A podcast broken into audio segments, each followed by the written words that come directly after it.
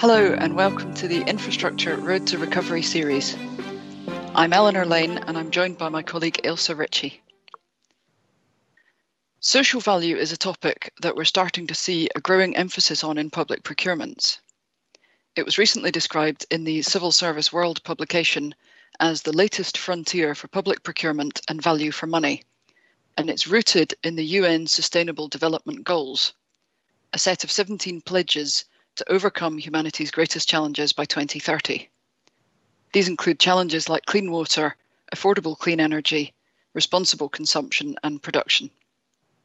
So, what is it? It's the value attributed to economic, social, and environmental outcomes.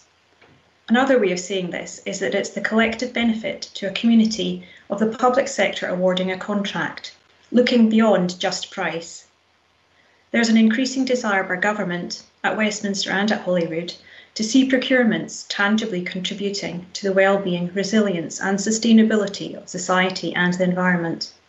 There's a sense that outsourced providers are simply out to make a profit. So government is increasingly encouraging suppliers to reconnect with communities and show how they put social value at the heart of their services.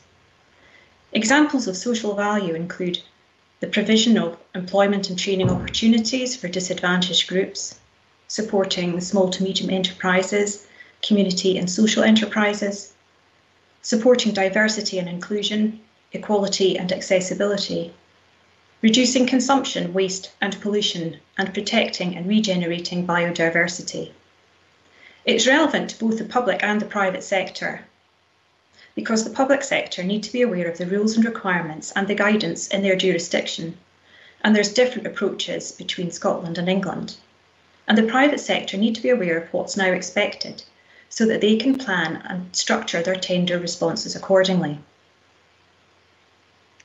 So, just picking up on the point that you mentioned regarding the differences between Scotland and England, it's interesting because in England, this has been around since 2012, so almost 10 years now. And the underlying theme in the Public Services Social Value Act 2012 is to require procuring authorities to ensure that any money spent on its services should create the greatest possible benefit for the local community in terms of the economy and from a social and environmental point of view. Note that that is not prescriptive, it's just a requirement to think about it. Fast forward eight years, and we have Procurement Policy Note 0620, dating from September 2020, which says that social value should be explicitly evaluated in all central government procurement where the requirements are related and proportionate to the subject matter of the contract. This was to apply from the 1st of January 2021. The PPN states that the public sector must maximise social value effectively and comprehensively through its procurement. And attached to that PPN was the social value model. And this gives a much clearer picture of the direction of travel. There are five core themes in the model and eight policy outcomes. The themes are COVID 19 recovery, tackling economic inequality, fighting climate change, equal opportunity, and well-being. Weaved into these are policy outcomes, which include helping local communities recover from the pandemic, creating new businesses, new jobs, and new skills, increasing supply chain resilience, tackling workforce inequality, improving health and well-being, and improving community cohesion. And users can determine which themes and policy outcomes are most relevant.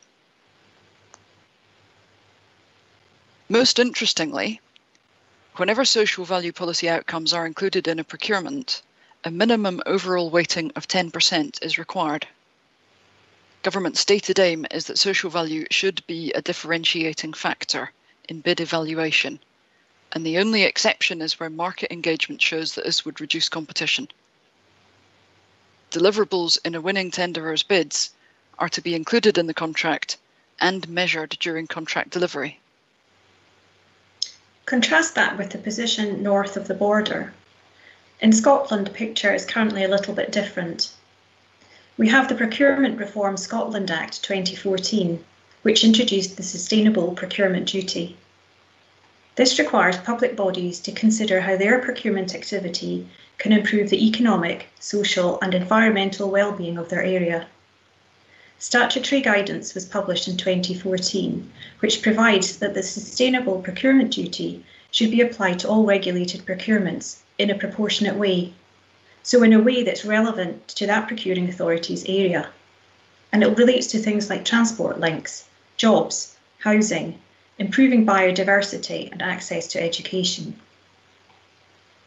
Similar to the social value model in England, recently there have been a couple of procurement policy notes. SPPN 1 2021 with the title Taking Account of Climate Change Circular Economy Considerations in Public Procurement requires public bodies to use their organisation's influence to stimulate action in supply chains to boost the green recovery. SPPN 10 2020 focuses on outcomes rather than using a form of monetary measure on the basis that the monetary value of an action for any specific community might not always equate to its value in other situations. The impact of social value is what should be most heavily considered.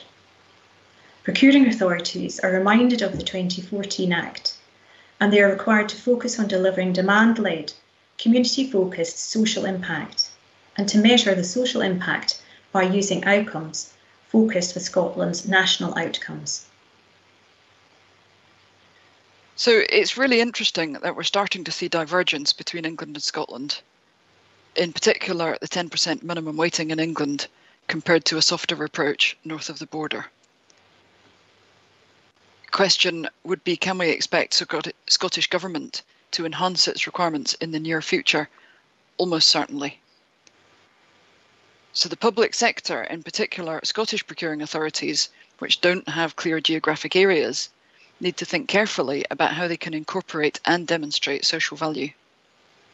Yes, and the private sector needs to plan ahead to consider what they can offer and remember that, especially in England, they'll be held to it. Thank you.